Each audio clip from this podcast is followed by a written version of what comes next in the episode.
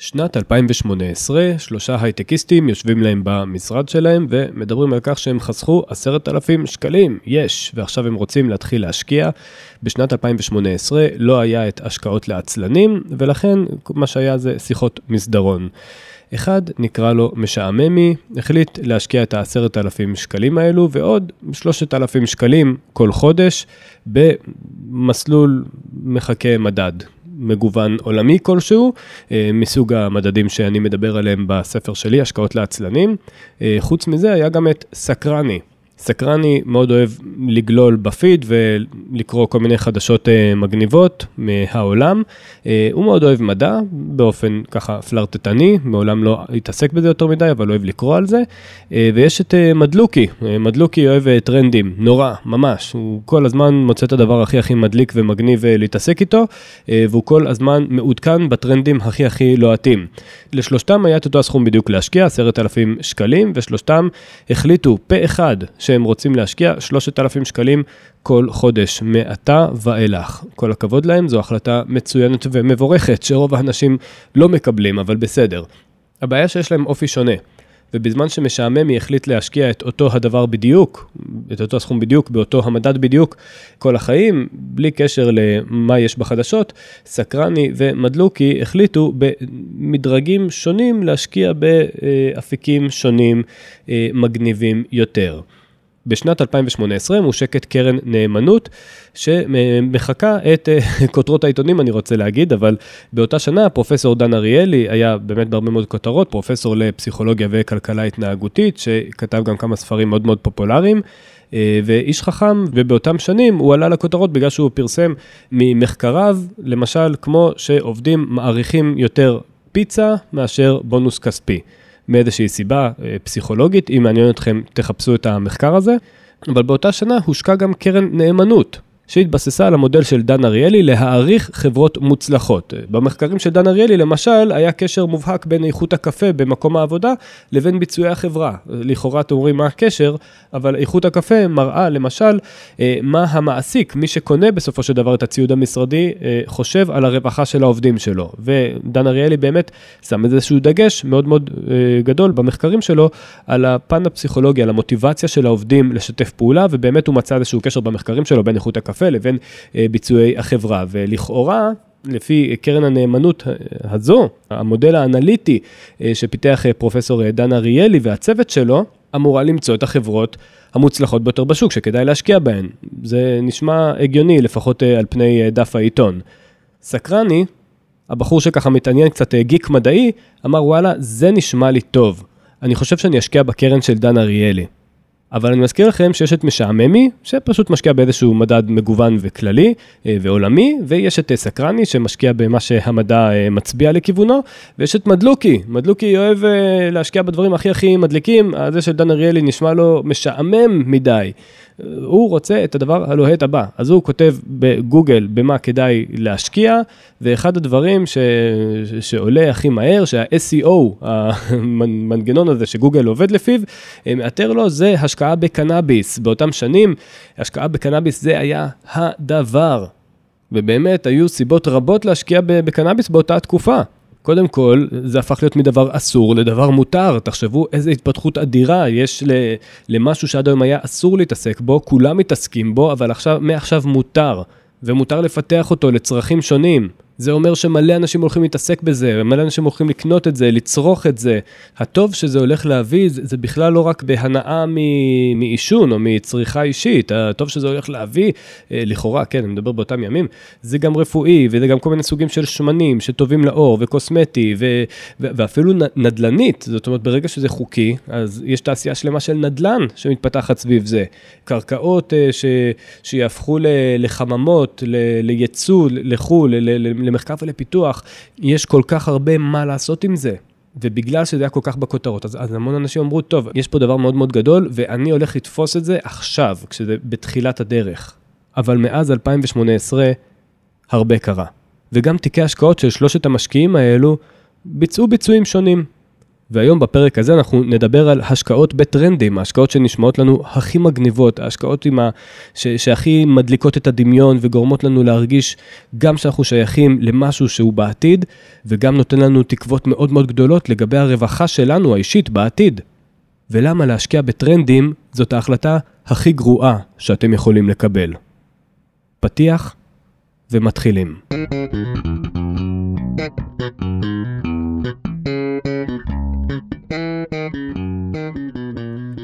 הסיבה הראשונה שבגללה קרנות למיניהן שמחכות אה, אפיקי השקעה טרנדים, זו פשוט החלטה פיננסית גרועה, היא שהן בדרך כלל יהיו overpriced, הן יהיו יקרות, אבל, אבל יקרות מדי.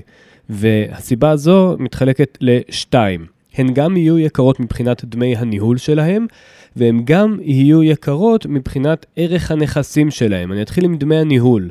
בעצם כשאיזושהי חברה מנפיקה אה, קרן אה, נאמנות חדשה, למשל אה, בקרן נאמנות שמחקה איזשהו תחום שהוא כרגע טרנדי, כמו למשל קנאביס, אז היא תיעזר גם ביחצנים ובאנשי פרסום ובשטחי פרסום בשביל לשווק את קרן הנאמנות הזו. הרי הם לא משווקים אותה סתם, הם משווקים אותה כדי לייצר רווח. הרי, נכון? הם לא, האינטרס שלהם זה לא שתהיו עשירים, אלא שהם יהיו עשירים. וכל היחצנים והשטחי פרסום האלו עולים כסף. עכשיו, אם הסתובבתם לאחרונה ברחוב, לא ראיתם פרסומות לקרנות סל שמחכות מדדי מניות רחבים ומגוונים, מן הסתם כי פשוט זה נורא משעמם. מי מפרסם את זה? גיקים פיננסיים שפותחים בפודקאסטים, כמו זה שאתם מאזינים לו כרגע. אה, אבל חוץ מזה, אתם לא תראו את זה בשלטי פרסומת ולא בחסויות למשחקי כדורסל, פשוט כי זו השקעה מאוד מאוד משעממת. מנגד, השקעות ב, למשל, קרנות נאמנות אה, מדלוקות כאלה, הן כן מפורסמות. ומפורסמות, כדי שאנשים יקנו אותם לא בגלל שזו החלטה רציונלית, אלא כי זו החלטה רגשית, וברגע שמישהו מחליט החלטה כזו רגשית, אז לא כזה אכפת לו שדמי הניהול של קרן הנאמנות הזו, שמחכה אה, איזשהו מדד קנאביס כלשהו שהם אה, החליטו עליו, גובה 1.45 דמי ניהול שנתיים. שזה פשוט מחיר מטורלל לכל uh, קרן uh, נאמנות, איזו שלא תהיה, בעיניי לפחות, בשוק ההון, בטח כזו שמתיימרת לחכות איזשהו מדד, במקרה הזה מדד קנאביס. עוד מעט נדבר ממש על סכומים, אבל uh, לפני זה אני רוצה רק להעביר לכם את הפואנטה, מדובר בקרנות יקרות מאוד, ועוד רגע נגיע למספרים.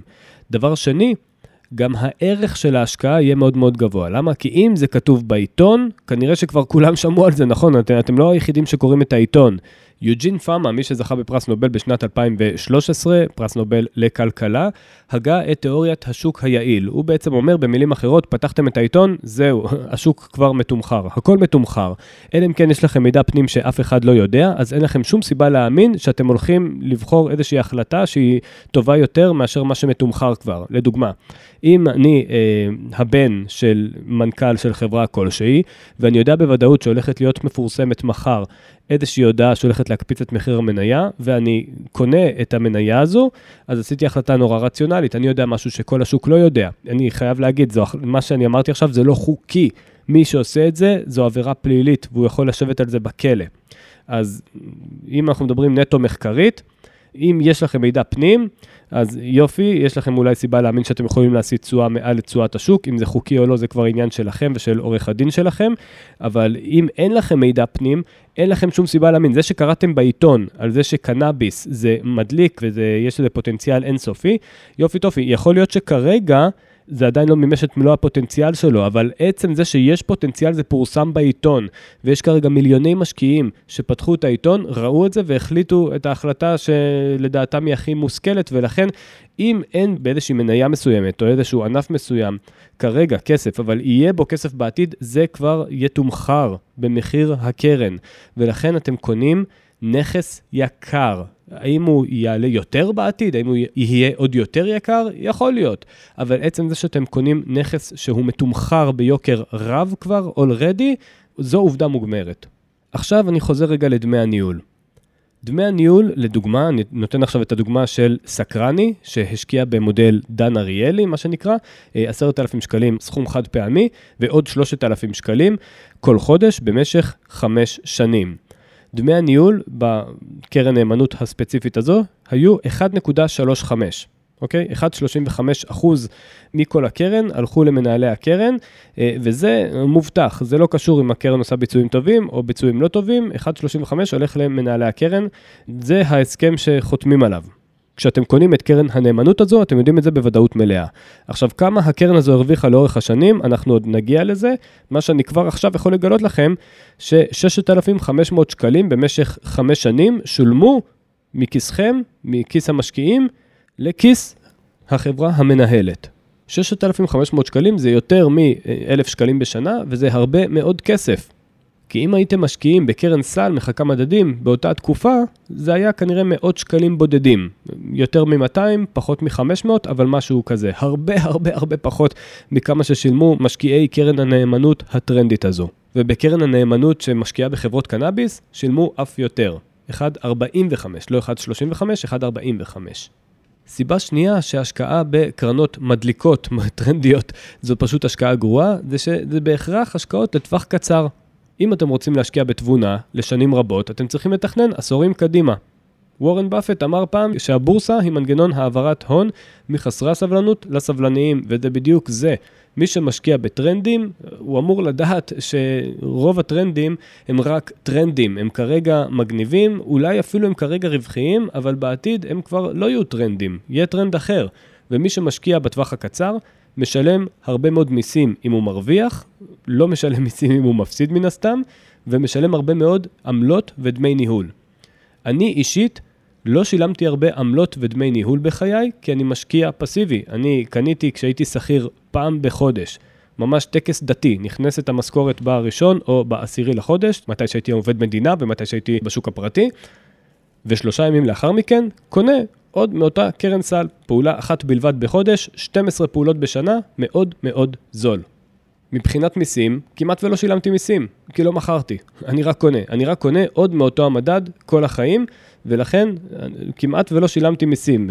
קרה שהוצאתי פעם אחת אה, קצת כסף ושילמתי כמה שקלים, אבל זה ממש בטל ב-60. בהתחשב בכמות הרווח שמדד מניות מוביל עשה ב-12 השנים האחרונות, בגלל שעדיין לא פדיתי, עדיין לא מימשתי את הרווח הזה, עדיין לא שילמתי מס. ואף פקיד שומה לא יכול לדרוש ממני לחלוק איתו את המס על רווח שעדיין לא מומש. יחד עם זאת, אם אתם משקיעים באיזושהי קרן שהיא כרגע נורא טרנדית, או איזושהי מניה שהיא נורא טרנדית, אז אתם יודעים, בגלל שזה טרנדי כרגע, שבעוד שנתיים זה כבר לא יהיה, ואתם תצטרכו למכור את זה. ואם אתם תמכרו את זה בהפסד, באסה, ואם אתם תמכרו את זה ברווח, יש מישהו שדורש איתכם השתתפות ברווח הזו, ולכן השקעות לטווח קצר הן כמעט תמיד יפסידו להשקעות לטווח ארוך. יש משפט באנגלית יפה שאומר, time in the market beats timing the market. זאת אומרת שלהישאר הרבה זמן בתוך השוק נותן לכם כוח רב יותר מאשר מי שמנסה לתזמן את השוק. היום אנחנו לא מדברים על תזמון השוק, אלא על דברים אחרים, אבל מי שקראו את הספר השקעות לעצלנים כבר יודעים שהשקעה לטווח ארוך היא הדרך הפשוטה והרווחית ביותר להרוויח הרבה מאוד בשוק ההון, לקבל את הנתח ההוגן שלכם מהחברות המוצלחות ביותר ולהרוויח בעצם הלכה למעשה אה, בשוק ההון בטווח הארוך. ובגלל שהסטטיסטיקה של ספוטיפיי אומרת לי שאתם מאזינים צעירים, אתם בהכרח משקיעים בטווח הארוך, בין אם אתם יודעים את זה ובין אם לא, עדיף שכבר תדעו את זה. אם אתם רוצים להשקיע בטווח הארוך, אז כדאי לכם לא להשקיע בהשקעות טרנדיות, אלא במדדי מניות מובילים, ו- ואולי תנוח דעתכם אם תדעו שגם בחברות כמו אפל וקוקה קולה וכל החברות הגדולות שמונפקות בבורסה ובעצם נסחרות במסגרת המדדים המובילים ביותר, זאת אומרת, כשאתם קונים מדד מניות מוביל, אתם קונים גם את החברות האלו, ושם, כמובן, אנשי היח"צ ואנשי הפרסום כל הזמן עובדים על להישאר מעודכנים ולהיות טרנדים, אבל זה העבודה שלהם, זה המקצוע שלהם, זה לא המקצוע שלכם. אתם בני אדם. ובני אדם הוכחו לאורך ההיסטוריה כמשקיעים גרועים, שמושפעים מיוריסטיקות והחלטות שטמועות בנו עוד מימי אה, המהפכה החקלאית. בקיצור, השקעות לטווח קצר זה רע, והשקעות טרנדיות הן השקעות לטווח קצר. סיבה הבאה, השקעות טרנדיות הן פשוט לא יהיו נחקרות מספיק. כשאני משקיע, אני חושב רציונלית, וכשאני חושב רציונלית, אני חושב על מספר התצפיות שבוצעו על ההשקעה שאני רוצה להשקיע בה. כשאני אומר שאני משקיע רק באפיקים שעובדים כבר אלפי שנים, אני לא צוחק ואני לא מגזים. קרקע, עסקים וחוב אלו שלושה דברים שמפיקים רווח כבר אלפי שנים, מאז ימי המהפכה החקלאית. תגגלו את זה אם אתם רוצים לדעת מתי זה היה, זה היה לפני אלפי שנים רבות. ומאז ועד היום, אנשים, בני אדם, סוחרים בקרקע, עסקים וחוב בשביל להגדיל את ההון שלהם. קרקע זה אומר נדל"ן, עסקים זה אומר מניות, כי מניות זה בעצם בעלות על עסקים, וחוב זה היום הדרך הכי פופולרית לסחור בחוב, זה אג"ח. שלושה דברים שיוצרים הרבה מאוד ערך, שמגדילים את ההון ואת העושר האנושי, העושר והעושר, ומי שמשקיע בהם, מרוויח בטווח הארוך כבר אלפי שנים. מה שטוב כבר אלפי שנים, טוב גם ל-86 השנים שהלמ"ס קצב לי בעולם הזה. אבל כשאנחנו משקיעים בדברים טרנדים, אנחנו משקיעים בהכרח בדברים שלא נצפו מספיק, ש- שהם בהכרח לא הוכחו. ולכן מדובר בהשקעה שפשוט לא עוברת. יש no-go כבר בשלב הכניסה. אם זה טרנדי, אני לא משקיע בזה. עוד סיבה זה שהשקעות טרנדיות הן לא מגוונות. אני משקיע בדברים מגוונים. למה? כי אני מפחד מ-one point failure, מכשל נקודתי. אם אני משקיע רק בנדל"ן, ועכשיו יש לנו, מתממש איזשהו סיכון מקרו, זאת אומרת, לא יודע, הבנק ישראל מעלה את הריבית, הולך ראש בקיר עם הריבית, הקבלנים נלחצים, מוכרים בזול, ועכשיו מחירי הנדל"ן צונחים בכל המדינה, אז אני מופסד. אני מופסד, ואם אני נטלתי הון רב כחוב, זאת אומרת, לקחתי הרבה משכנתאות, אני גם בסיכון, ויכול להיות, שאני, להיות שגם כל העתיד שלי כולו בסיכון. יכול להיות שאני אכנס עכשיו לאיזושהי מצוקה תזרימית, אני אצטרך למכור נכסים מאוד מאוד בזול, מאוד בהפסד, להחזיר חובות מאוד מאוד גבוהים לבנק, והלכו לי החיים פיננסית. זה, זה יכול להיות פשוט כישלון איום ונורא. וזה קורה להרבה מאוד אנשים, אפילו עשירים מאוד, שהם פשוט לא גיוונו את הנכסים שלהם והשקיעו רק בנדל"ן ופישלו, ואז אכלו אותה חזק מאוד. זה קורה גם לאנשים שהשקיעו את כל חייהם בעסק אחד, שהיו מאוד גאים בו, שאולי הוא היה אפילו מאוד מאוד מצליח, אבל להשקיע בעסק אחד, זה פשוט לא עובר מבחן ניהול סיכונים. כי אם העסק לא מצליח, מסיבת מיקרו, זאת אומרת, מ, אה, בגלל שאתם פישלתם כמנהלים, או כי הייתה איזו גניבה או שריפה או לא יודע מה, אתם אכלתם אותה בענק, אתם מושקעים כל כולכם בעסק הזה, אתם ואולי גם אפילו העתיד שלכם, אולי אפילו נטלתם חוב בשביל העסק הזה.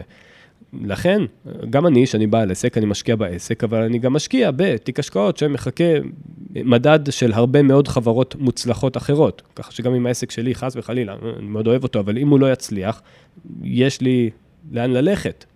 כשאתם משקיעים בהשקעות טרנדיות, אתם משקיעים בסקטור אחד, ובדרך כלל זה גם סקטור קטנטן.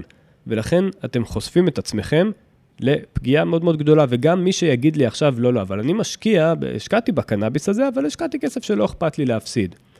אם אתם משקיעים כסף שלא אכפת לכם להפסיד, אתם פשוט משקיעים גרועים. אם המשפט הזה יצא לכם מהפה, אז תעשו הולד בהשקעות שלכם ותלמדו הרבה מאוד מה ההשלכות הפיננסיות בטווח הארוך של הפגיעה הזאת בפורטפוליו שלכם, כי אם יש לכם למשל 10% מהתיק, שאתם אומרים לא אכפת לי להפסיד, אז אתם פוגעים אנושות בתשואה המצטברת העתידית של התיק שלכם. זאת אומרת, יהיה לכם הרבה הרבה הרבה פחות בפרישה.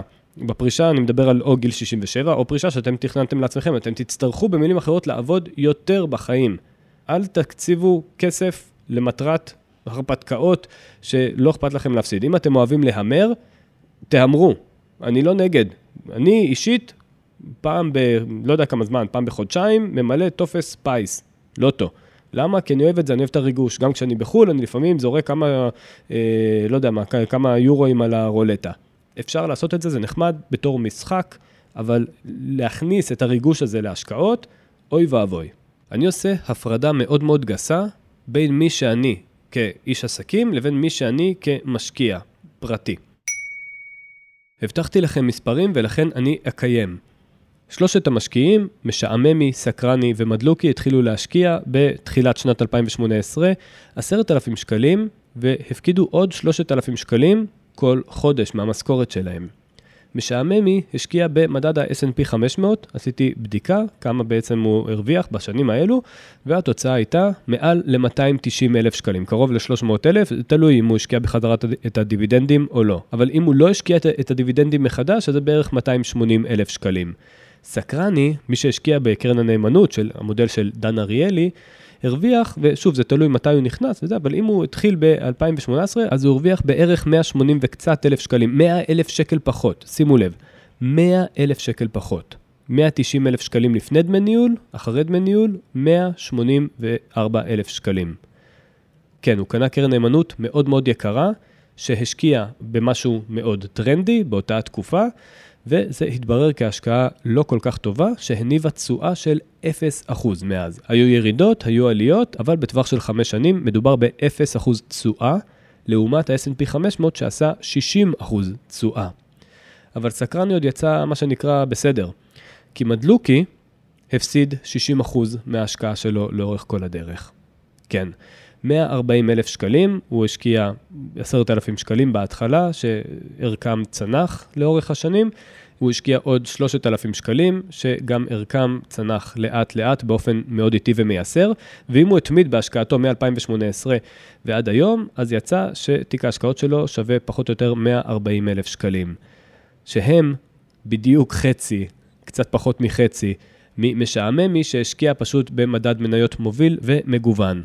אני מזכיר לכם רק שדמי הניהול שמשעמם מי שילם, מי שהשיג את התשואה הכי גבוהה, היו כמה מאות שקלים בודדים, בזמן שסקרני ומדלוקי שילמו אלפי שקלים, גם לא מעט, אלא הרבה אלפי שקלים, לקרנות הנאמנות, שבחרו עבורם את מיטב החברות הכי מדליקות להשקעה. השקעות טרנדיות הן בהכרח השקעות רגשיות, ואם אתם מאזינים לפודקאסט הזה לא בפעם הראשונה, אז אתם יודעים שכשמערבים רגש וכסף, אז אתם מקבלים החלטה שהיא לא רציונלית ואתם כנראה תפסידו כסף. כל השקעה טרנדית תהיה כזו שפונה לחלק העתיק של המוח שלכם, זה שמפחד לפספס את המשהו הגדול הבא, זה שמפחד שכולם עלו על איזושהי רכבת ורק אתם נשארים מאחור, כי, כי זה משהו שהוא מאוד מאוד רגשי, מאוד חברתי, והם פשוט עושים עבודה מעולה, כי הרבה מאוד אנשים נופלים בשיווק הזה פעם אחר פעם, וזה לא משנה אם הקרן תשיג תשואה גבוהה או תשואה נמוכה, בסופו של דבר דמי הניהול לבית ההשקעות הם מובטחים. אל תהיו בשר התותחים של התעשייה הפיננסית, ותמיד תפעלו בשיקול דעת ותטילו ספק. ועכשיו אני רוצה שתיקחו את המסקנות שאתם לוקחים איתכם מהפרק הזה אל העתיד. כי 2018 הייתה בעבר, אבל פעם היא הייתה הווה. ועכשיו כשאני מסתכל על המסך שפתוח לנגדי, ואני רואה את, את קרן הנאמנות שמחכה מניות בלוקצ'יין וקריאה, ואני חושב על כל האנשים שמשקיעים, כי בלוקצ'יין זה העתיד, וכל מיני סיסמאות נבובות שכאלו, ואני אומר לעצמי, האם הם באמת מוכנים לשלם 1.85 אחוז, 1.85 אחוז מהצבירה שלהם בכל שנה כדי להשקיע במשהו מגניב? הקרן הזו הונפקה באוקטובר 2021, ומאז הספיקה לרדת ב-60 אחוזים. ואני שואל את עצמי, האם זה תמרור אזהרה מספיק גדול? האם הפרק הזה הוא תמרור אזהרה מספיק גדול, או שהמנגנון הפסיכולוגי שאחראי על השכנוע העצמי, האוטוסוגסטיה, יפעל כל כך כל כך חזק, וגם פה הם יראו איזושהי הזדמנות להשתייך מבחינת הזהות שלהם למשהו עתידני ומגניב, ואולי גם להפיק איזשהו רווח ולהתעשר. כל כך חבל לי על האנשים האלו, ואתם תעשו להם שירות טוב מאוד אם אתם תשלחו להם את הפרק הזה. הספר השקעות לעצלנים זמין לרכישה ממש כאן ב description של הפרק הזה. תודה רבה שהאזנתם לפודקאסט ונשתמע בפרק הבא.